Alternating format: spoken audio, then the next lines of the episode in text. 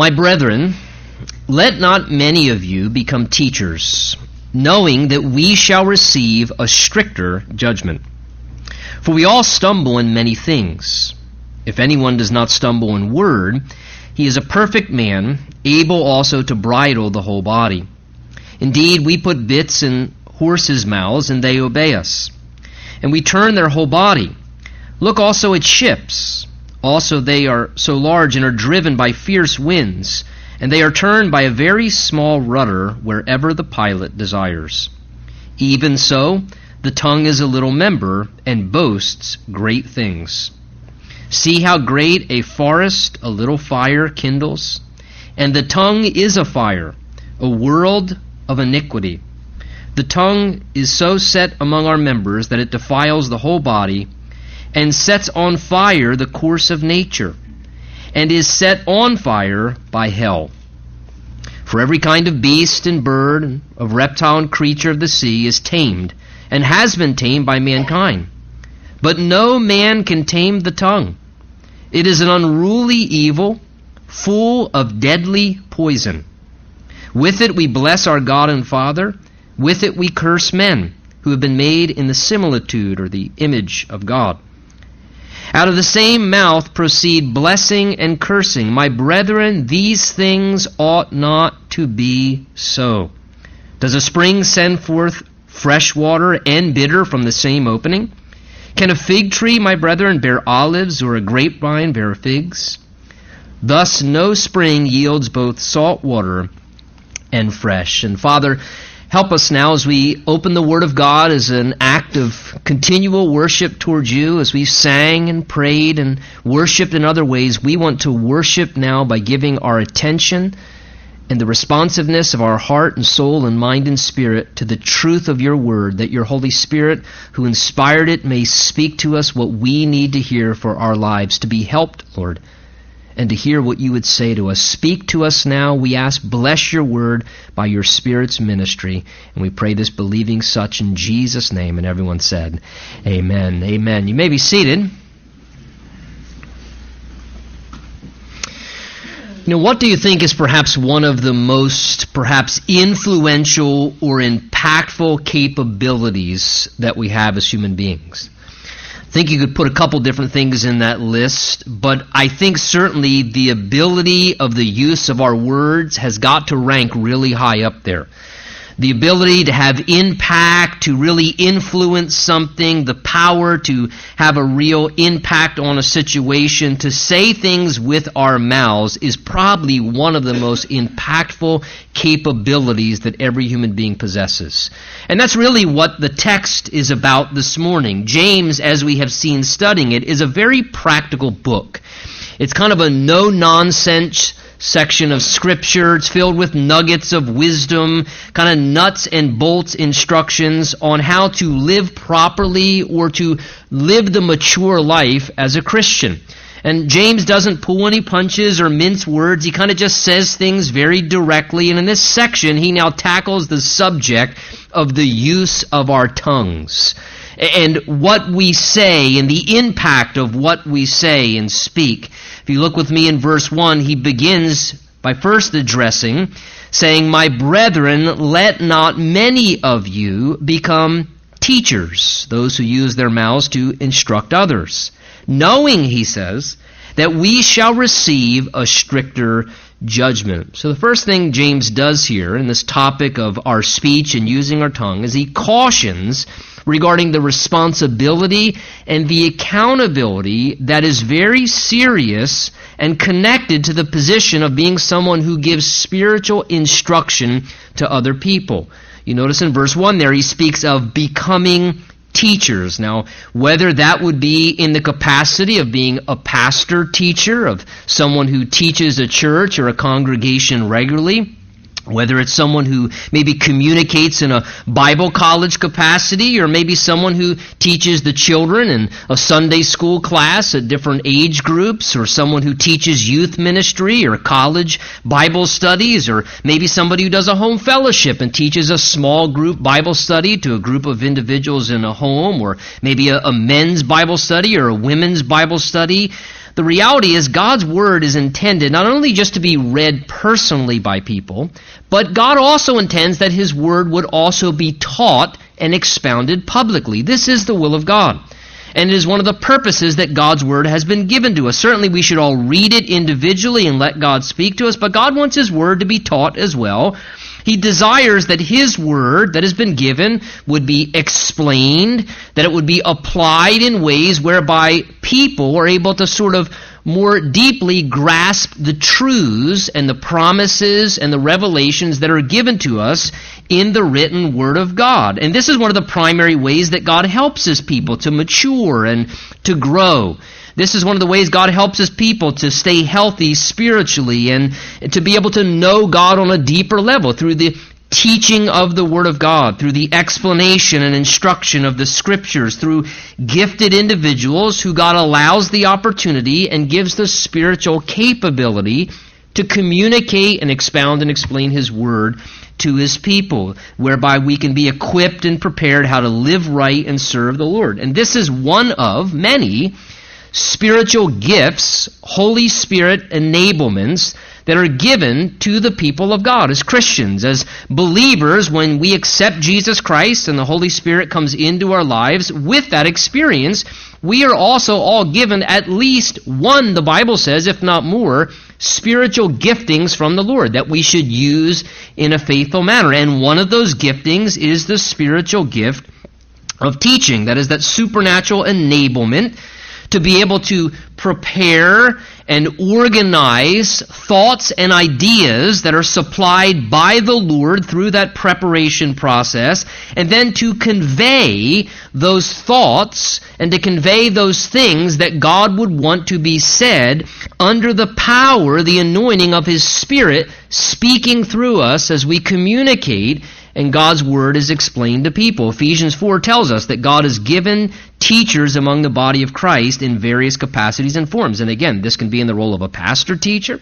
It can come in the role of someone who teaches, again, in a Sunday school class or teaches women in a women's ministry or a men's ministry in different forms and capacities. That gift operates in different ways, the gift of teaching. And that role and position of teaching God's Word and explaining spiritual truths, what James is reminding us here is not something that anyone should enter into lightly without a proper awareness of really all that that role entails. For it carries, the Bible says here, a greater responsibility spiritually in direct connection to that particular gift. And this particular gift, we see this connection to a greater spiritual responsibility. You see what he says there in the text in verse 1? He says, knowing that we shall receive, those who teach the Word of God, a stricter judgment. Now that would diminish real quick. We have to keep that out when we ask for Sunday school teachers once in a while, because that would make people not want to sign up. But this is the truth of the Word of God. He says, listen, those of us who teach the Word of God, we will be judged more strictly. That's why he says, not many, that is, not everyone or lots of people, should just quickly become teachers. And I think this is important. The implied idea is it shouldn't just be something that's entered into casually, nor even for a wrong motive. Uh, again, maybe because somebody just has a natural personality trait where they like to talk. So somebody likes to talk. Well, maybe I should be a Bible teacher then because I like to talk. Or maybe somebody has a, a personality trait where they're just a very social individual. Or they, some people, quite frankly, enjoy standing before people. We've all been at occasions before where somebody has an open mic for something, whether it's uh, an event or a funeral, and you can tell sometimes somebody gets behind a mic and just they were just waiting for an opportunity because they just like to stand before people. And, and these should never be motives or reasons or you like to be in charge that a person would enter into being a teacher of the Word of God. That's why he says there, not many should just rush into this. Now, please note, he does not say not any. He just says not many. Because the truth of the matter is, God does call and gift certain believers to be teachers of His Word. And those who do receive that gifting from the Lord in whatever way it's to operate in their ministry in various levels and forms, uh, those individuals should embrace that and they should faithfully fulfill that ministry and that responsibility from the Lord to help His people. Again, whether it's small little sheep or whether it's big groups of, of believers or whether in whatever capacity, if God wants you to help His people by teaching His Word in whatever way, you should do that faithfully with whatever stewardship God gives to you or sphere of influence He allows you to do that in. And if that is what he calls you to do, you should do it faithfully. Yet there's an important awareness one must accept with this ministry. Those of us who teach, the Bible saying, will be held to a higher level of accountability. A higher level of accountability for our own lives. Because if we know something well enough as a teacher to be able to instruct others, and if we think certain truths from God's Word are important enough to take the time to explain them to other people, and God gives us the privilege, whether it be one person, ten people, or a hundred or a thousand people, to actually give us their attention so that we can speak to them the things that we believe God has shown to us, then you better believe God expects us to be committed to living those things out in our own lives. That if we find that we're able to teach others about them, certainly we should be committed to living them. He will expect more of us in our level of obedience to spiritual truths and to biblical understandings because we know them well, well enough to convey them to others, which means two things. First of all, we are going to be judged more strictly by God. God's going to hold us to a higher standard. He's going to require more of us, be more strict in his expectations. Due to that role, he will hold me to a higher standard. He will hold me to a higher standard than the person, perhaps, who's not communicating the Word of God and that means, therefore, if I'm going to be a teacher of the Word of God, I may not have all the same freedoms that every other believer does. Because of the role and the ministry that I've taken upon myself before the Lord, as a teacher, a public servant of the Lord, we may need to refrain from certain things at times. We may need to live a little more strict life in the area of liberties and freedoms. What is right and wrong for us may be a little bit more strict than it is for the general believer because our life is to represent a standard, and God also will be more strict with us if and when we err and when we do what's wrong because we know better. We know the truth of the Word of God, and we're seeking to be a representative of it, and we have a greater impact upon people because of the representation of who we are as a teacher, a leader, a public servant of the Lord. So we need to be willing to accept that responsibility. That goes with the territory. And we also will receive not just a stricter judgment from God, but we're also going to receive a stricter judgment from people. And that just goes with the territory. Now listen, by all means, our listeners, if we are teachers of the Word of God, are going to expect more and better from us as teachers, and that's normal. That is totally appropriate to some degree. Now, that being said, certainly, no one is perfect. We know that. The best men are still men at best.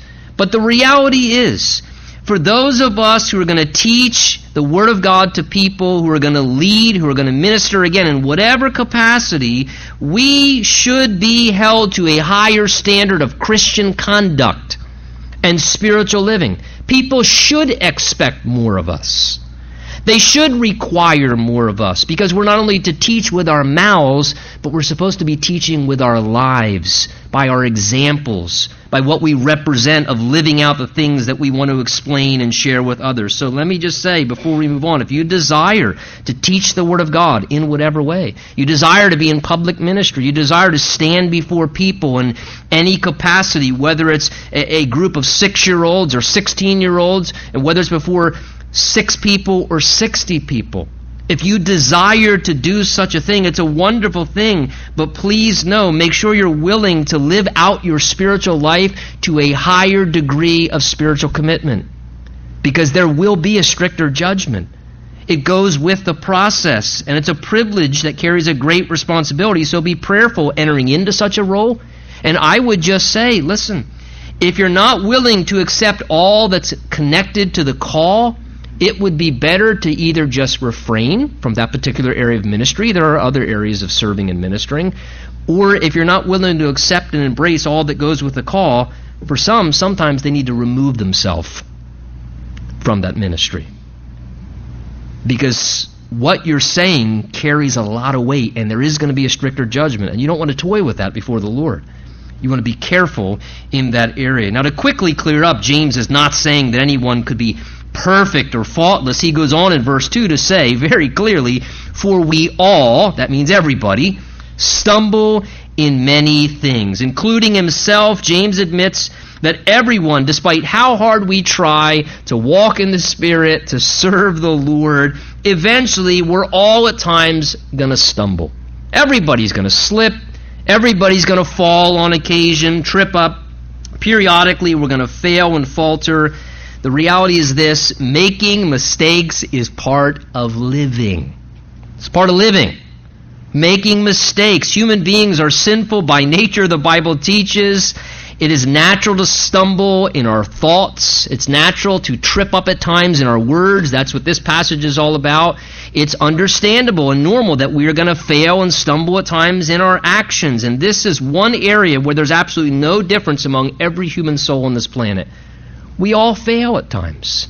We all have shortcomings. Everybody makes mistakes in life in many different ways. No one person is faultless. That's the reason one faultless Son of God came to this earth as a man to resolve the problem of a bunch of faulty people and to meet the heavenly requirement and then die in our place upon the cross so that the punishment we deserve could be put upon him and the innocence, holiness, righteousness, and sinlessness that's necessary to get into heaven, Jesus lived out as a man and he can supply to us being God and being man, the mediator between God and men. And it is healthy for us, let me emphasize, healthy for us to remember what verse 2 says there about ourselves, that we all stumble in many things.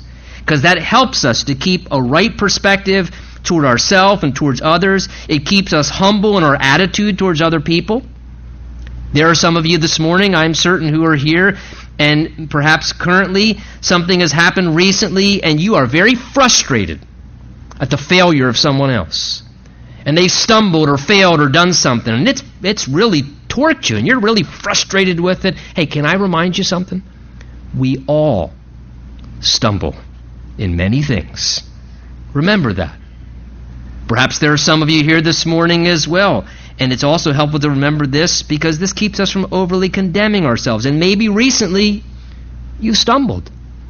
Maybe recently you've stumbled and tripped up, made a mistake or two or four. And that's bothering you and plaguing you, and you're condemning yourself and beating yourself up. Hey, can I remind you, we all stumble in many ways.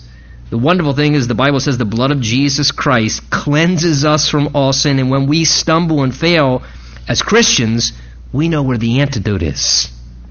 The antidote is in Jesus. The Bible tells us, 1 John 1 9, that if we confess our sins, He is faithful and just to forgive us and to cleanse us from all unrighteousness. Hey, if you've stumbled recently, don't overly condemn yourself. Call upon the Lord, confess what you've done, and believe in faith what He did was sufficient, and receive His forgiveness, and receive His cleansing, and know that it's gone. Our stumbling and our tripping up, James says, happens in many different things, many different ways. And now what he's going to do going on is to zero in on one of the main and foremost ways that we all tend to stumble, usually the most. And that's in our words. Stumbling on our words and speech is probably one of the most frequent ways we trip up and fail in life. He says, verse 2 going on, If anyone does not stumble in word, he is a perfect man, able to bridle the whole body. One of the hardest areas we'd all have to agree to get real victory in our lives in is being able to, to maintain control in the area of our speech. It is very challenging not to stumble in this area. We find ourselves way more often than we like to tripping up, sticking our foot in our mouth, saying something. Did I say that out loud? You know, just and, and so often we all find ourselves doing this. Saying things that we wish we didn't say. There are so many ways we could, uh, so many ways that we can fail with our speech. Gossip or slander or a harsh word or cat passing on a rumor or misguiding some. I mean, there are so many ways, you know, bragging about ourselves. I mean, all the different ways, vulgarity, foul language. We just, and infinitum, there are so many different ways that our mouths can cause us to make a mistake and to stumble. And, and he says here in verse 2, if anyone does not stumble in word, he's like a perfect man able to bridle the whole body. Now, that word perfect there does not mean faultless or without failure the way we think of the word perfect when we hear it. That word perfect there is a Greek term that means to bring to maturity or to draw along into completeness, to bring something to its full potential. The idea is, what he's trying to say is when a person begins to experience in their spiritual walk a greater ability to bridle, to control, to restrain their speech, and they begin to develop a greater capacity to not stumble and fail in their speech department as often. He's trying to say that person's really starting to grow in spiritual maturity. They're starting to see their whole life come under the power of the Spirit. The word bridle speaks of you know, controlling and restraining something. And he's saying if you begin to learn how to control and restrain this thing called your mouth, and he says, when you begin to develop that, that's a mark that you're now beginning to really let the Holy Spirit have complete control of your entire life. Because that's a real achievement. That's a real indication the Spirit is really having an overall control because our words are such a constant, easy stumbling block. Proverbs 10:19 says this, "In the multitude of words sin is not lacking, but he who restrains his lips is wise." Man, what a good Bible verse. In the multitude of words, sin is not lacking. What that's trying to say is typically the longer we talk, the greater the percentage that we're probably going to start sinning with our mouths. Or the more we say, that one extra statement, have to get the last word in, or, you know, the, and, and he said, look, the more frequently we're talking, our chance of sinning just increases.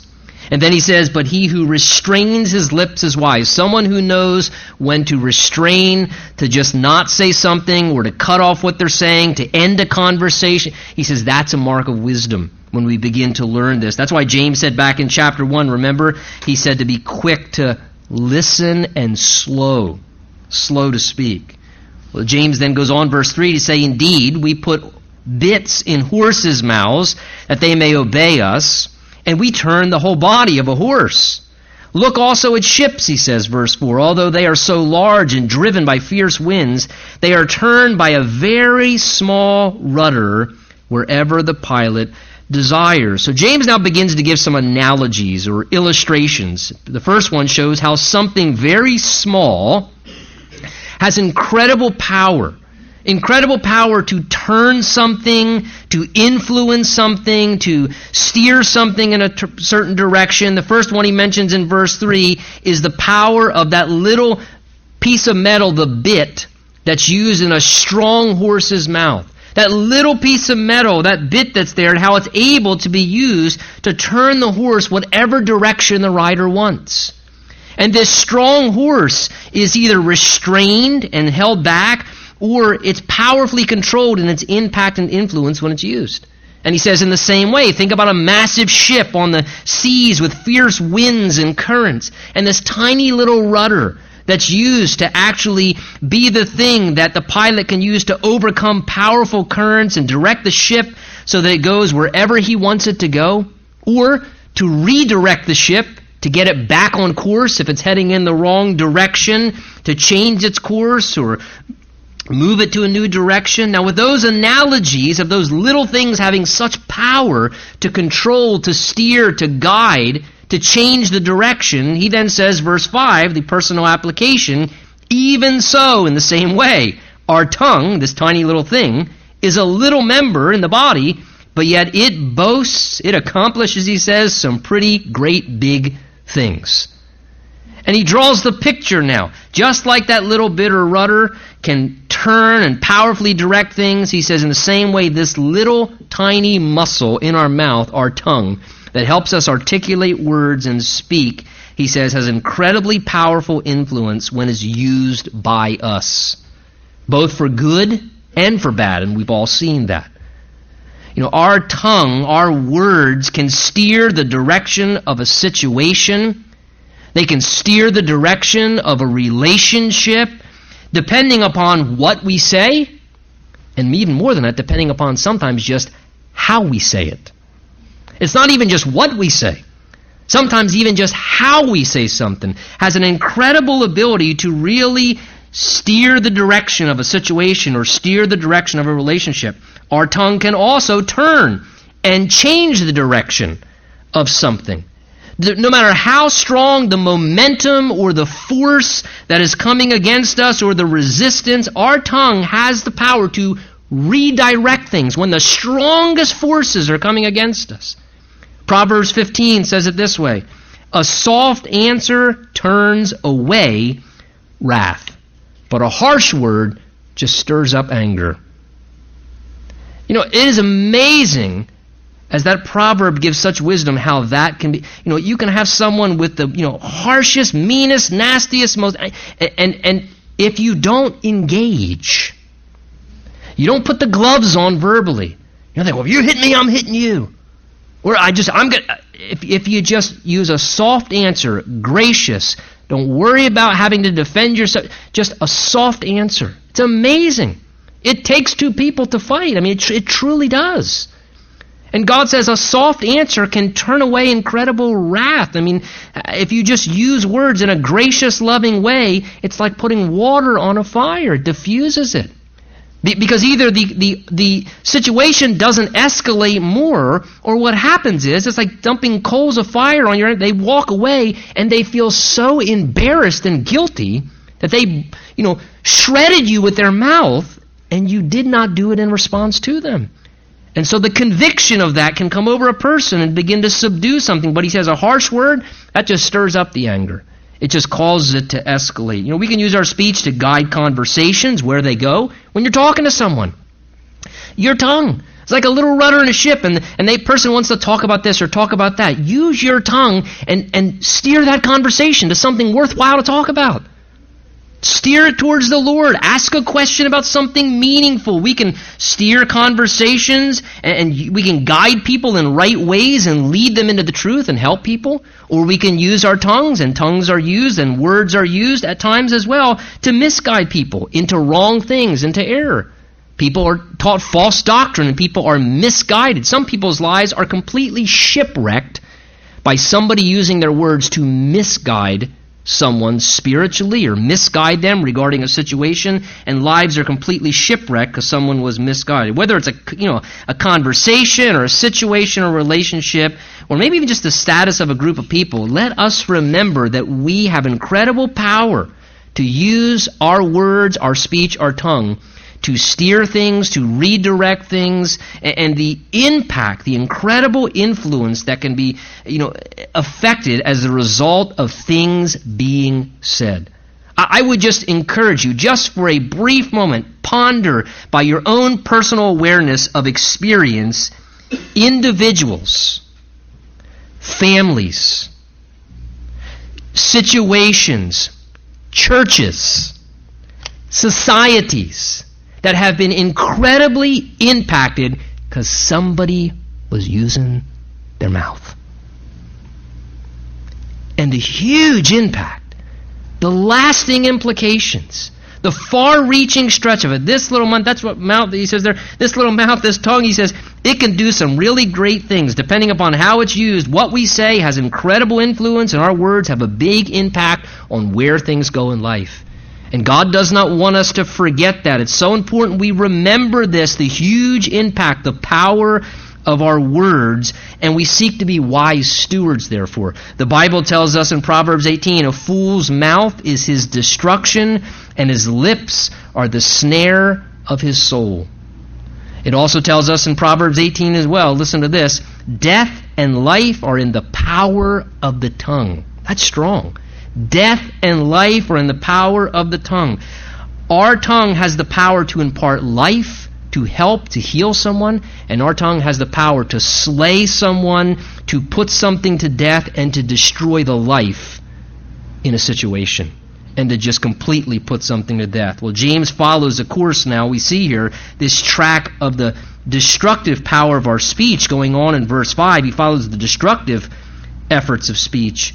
He says, verse 5, even so the tongue's a little member and boasts great things. See then, he says, another illustration, how great a forest a little fire kindles. And the tongue is a fire, he says, a world of iniquity. The tongue is so set among our members that it defiles the whole body and sets on fire the course of nature and is set on fire by hell.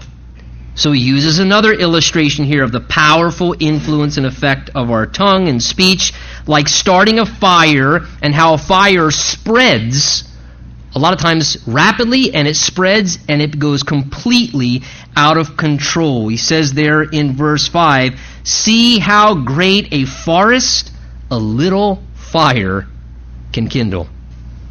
Uh, the picture there, of course, is you know, just one spark. That's all it takes. Just one small little fire can develop and grow quickly and become an out of control fire. Whether it's a forest fire or maybe a, you know, a spreading of house fires across the city, the great loss and destruction and damage that can happen as a result of what smart, starts as a very small fire. You know, there's a story of history in 1871 in Chicago, the great fire that happened there in Chicago, and the result of that Chicago fire over 100,000 people were left homeless, 17,500 buildings destroyed, 300 people died, and in that day, the 1800s, it cost $400 million of damage. Do you know how that fire started? It's believed that it was started in the O'Leary barn. Here's the point Who would have ever thought one little fire in just one little barn could cause such widespread devastation.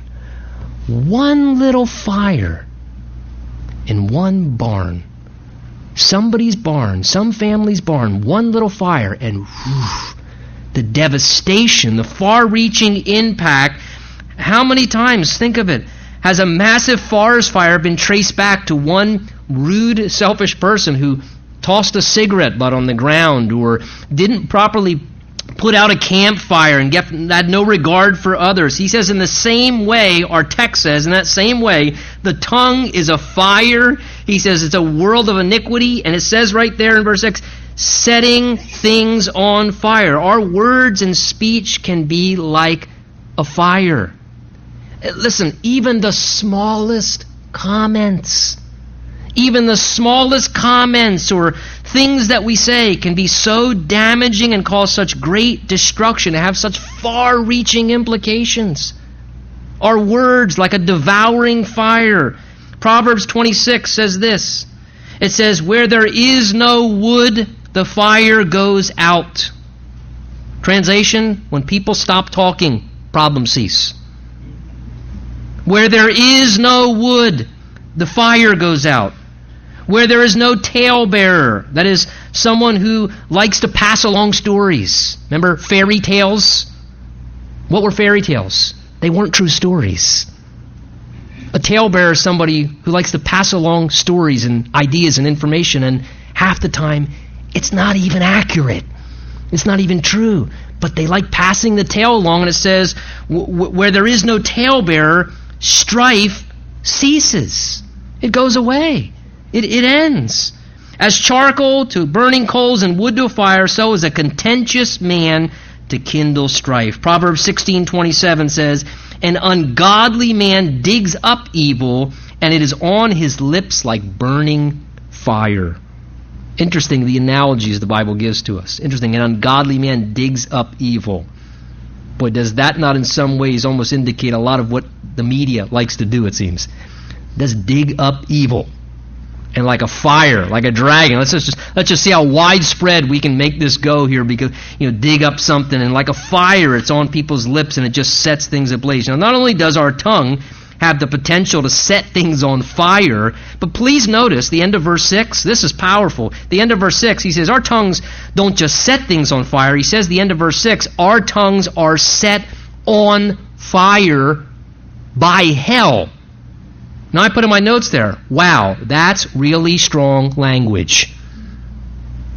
Our tongues are set on fire by hell. That is the lake of fire or hell seeks to ignite, listen, the sinful usage of the human tongue on this earth to bring about destruction. The implication is our tongue is one of the greatest tools of the forces of hell. It's one of the greatest tools. I believe, personal conviction here, when the powers of hell are looking for an effective weapon to harm and cause problems and destruction among humanity, I believe when the powers of hell are looking for an effective weapon to harm humanity, they look for someone's mouth to use. And whether it's in a small scale or a large scale, so many times that's how the devil's purposes and plans are orchestrated. I mean, just ponder it very simply. Think about millions and millions and millions of Jews were innocently slaughtered because of what one mouth was saying. And it spread. Th- think of the problems and the heartache and the, the, the issues that exist in our culture. The, what things are spread by words? Racism. Wars that have broken out on our planet. Divorces and family problems and church splits. I mean, reputations that have been ruined. People's lives that have been destroyed. You know, an arsonist is someone who commits the crime of deliberately setting fires to destroy property. You know what I think? I think the devil is like an invisible arsonist. And he's looking to start fires. And the way he starts his fires to cause devastation and ruin and destruction in lives and situations, he sets off those devastating fires by working through someone's mouth and he gets a hold of someone's mouth and he begins to work through it, whether it's lies or misinformation or hurtful or cruel words, and the fire starts to blaze. James says here, the tongue is so set among our members, he says, that it actually, verse 6, he says, has the ability to defile the whole body. Now, uh, what's he mean by that? It's so set among our members, it defiles the whole body. Well, that could be a reference to polluting the whole body that is ruining a whole person's life. That when we speak, we have the ability to kind of just ruin our own lives sometimes by our own speech. Or it could be, maybe James was thinking about the idea of the body of Christ. Because of such a prominent place spoken words have, they have great influence. And because words have such a prominent role in life and existence, the effect of words never stay isolated. You ever notice that? They tend to just, they don't stay contained. They always spread and permeate like cancer. And he says, this is the danger. A person's whole life can be ruined by the misuse of their own words. True, we see people who have ruined their whole life because of the misuse of their words. And we all know situations where sometimes unhealthy or damaging speech that was communicated in some way has an effect, let's say, on the whole body of Christ. And a whole church can be polluted or damaged or defiled as the result of just unhealthy things being spoken, and it, and it just influences a whole group, a whole family, a whole assembly of people. And James says this is the danger of that. Look what he says, verse 7. He says, For every kind of beast and bird and reptile and creature of the sea is tamed and has been tamed by mankind. So again, he uses another analogy here. The amazing ability as humans that we have, that we have learned how to tame and control and subdue all these different species of animals on the planet. I mean, think of it. The beasts of the earth we've been able to train. We, you know, we train dogs to do all kinds of things. We, we train lions and tigers. I mean, and, and we just, with a little whip and some guy's crazy enough to get in the little ring with them there to give you circus performance. And we, we train bears and these big beasts. We train birds, he says. You know, we, we train birds to do what? Get them to say things that we want them to say. He says we, we can train reptiles. We control snakes. You know, and here's this snake. It's a cobra. That thing's got poison in it. And people train it so that it doesn't cause harm. It restricts them from attacking. Even he says we can tame large sea creatures. You know, Shamu, and we go to you know Sea World and stuff, and it blows a little beep, and then this big fish goes jumping. And James says this is phenomenal. He says we have human beings. He said we have learned how to control all these things, to subdue them and to master them, and and to you know, channel their strength and power. But yet he says, verse 8, but no man can tame the tongue. No man can tame the tongue. It truly seems like it's impossible. Experience shows it is impossible because we never bring it totally under control. We always find, even though we, we try and gain control periodically, I don't know about yours, but mine sneaks out of its cage. I blow the little whistle, boop, stop. No, I'm, I don't want to jump out of the pool. And it just, it just rebels. And so many times, you know, we, we wish we could, but it executes its own power and its idea and causes problems. Notice the word there, key word, no man can tame the tongue. Circle that word man. No man can tame the tongue. The wonderful thing is this Jesus says what's impossible with man is possible with God. Do you know who can tame the tongue? God can. Only the miraculous supernatural power of the living God who can give to us the self control as we depend upon Him and the power of His Holy Spirit. God is the only one who can tame a tongue. You having trouble with your tongue? God, please. You need to give me the power of your Holy Spirit. You need to give me self control. Lord, tame my tongue. Somebody else's tongue been a little out of control? Lord, would you tame their tongue? Please, Lord? I've said, shut your mouth. They don't listen to me, God. Could you put it in a cage for them, Lord? Could you do that, Lord? You have the power to do that, God. You created the mouth. We need to seek God for help with this. Psalm 141 says, Lord, I cry out to you. Make haste to help. Set a guard, O Lord, over my mouth. Keep a watch over the door of my lips. And the reason why we need to do this is because it's rebellious and destructive if left to itself. James goes on to say it is an unruly evil. It doesn't want to follow the rules. And it always ends up causing evil if it gets out of its cage. Look what he then says full of deadly poison. Now that's an interesting analogy. The human tongue speech full of, and then he says deadly poison. The image there is, is like a serpent that, that strikes its victim with poisonous venom. And the dangerous thing about deadly poison when it's injected by a serpent into its victim is it kind of usually works slowly. And, and, it has an ability to kind of just spread without anyone knowing, and then all of a sudden it's too late once the damage has been done. And let me just say, as that picture is given by James there in the Bible, I think the image is very fitting because when Satan is working in such a way, like a serpent, isn't that how he showed up the first time? And he's working in such a way, inspiring, listen, sinful and poisonous speech like deadly venom. A lot of times, this is kind of how this happens. People, or sometimes we ourselves, we get drawn into listening to what's being said because maybe we're even just so captivated by what's being talked about or we're, we're interested. It's, oh, it's juicy and we, we get all caught up into it and we're listening and listening. And all the while, do you know what's happening? As those words are going out, we are being infected with poison. And we're being poisoned in our minds and poisoned in our hearts and poisoned in our attitudes. And all the while, it's like being infected by the poison of those words. And that poison we hear infects our system personally and it has all kinds of negative consequences.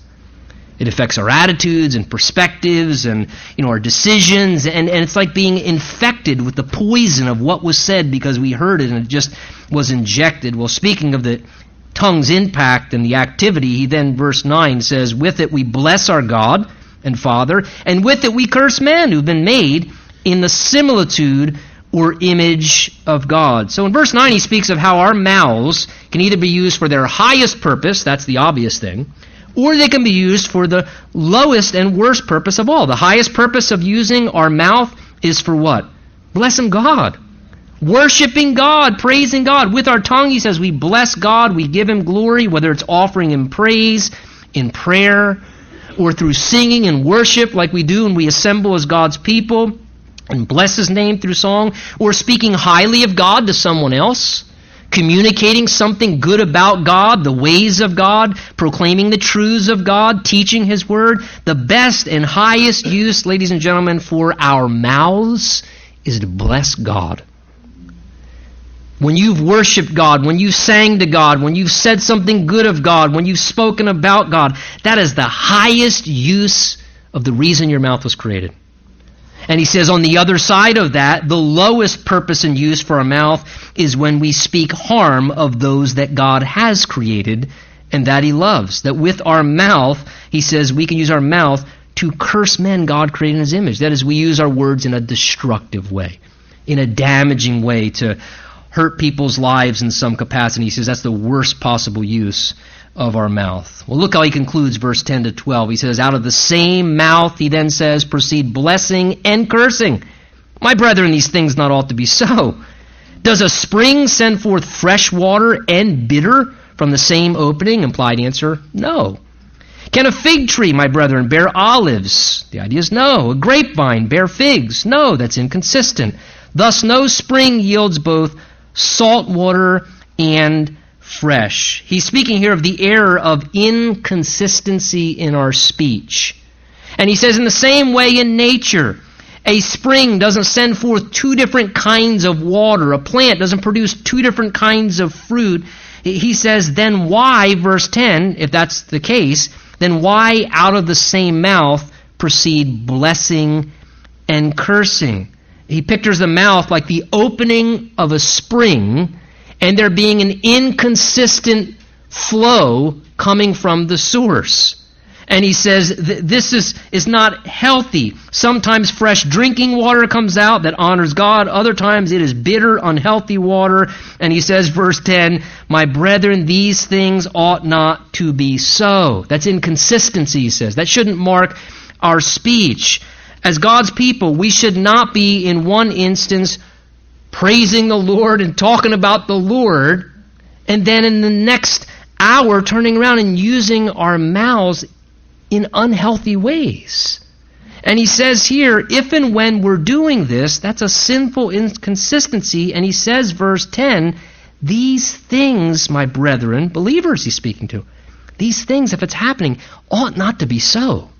This ought not to be happening if there's this inconsistency. So if that's an area we see in our lives at times, what James is simply saying, it needs to change. We need to address this. This is an inconsistency that is sinful and wrong, and we need to change, and the path to change is to address, listen, the source. Jesus said, out of the overflow of the heart, the mouth speaks. And the source of the issue, if there's inconsistency in our speech, the source of the issue is not the tongue. You can bite your tongue till blood comes out. The source of the issue is my heart. My mouth is just the opening for the spring. Proverbs 4 says, Keep your heart with all diligence, for out of it flow the issues, the springs of life. Sometimes what we need to do is come to the Lord and say, Lord, the heart of the matter here is the matter of my heart. Change my heart, Lord. Because I don't like what I've been doing with my mouth at times, Lord. There's inconsistency, and I want it to change. So change my heart, Lord. Change my heart. And He'll be faithful to do that. Would you pray with me?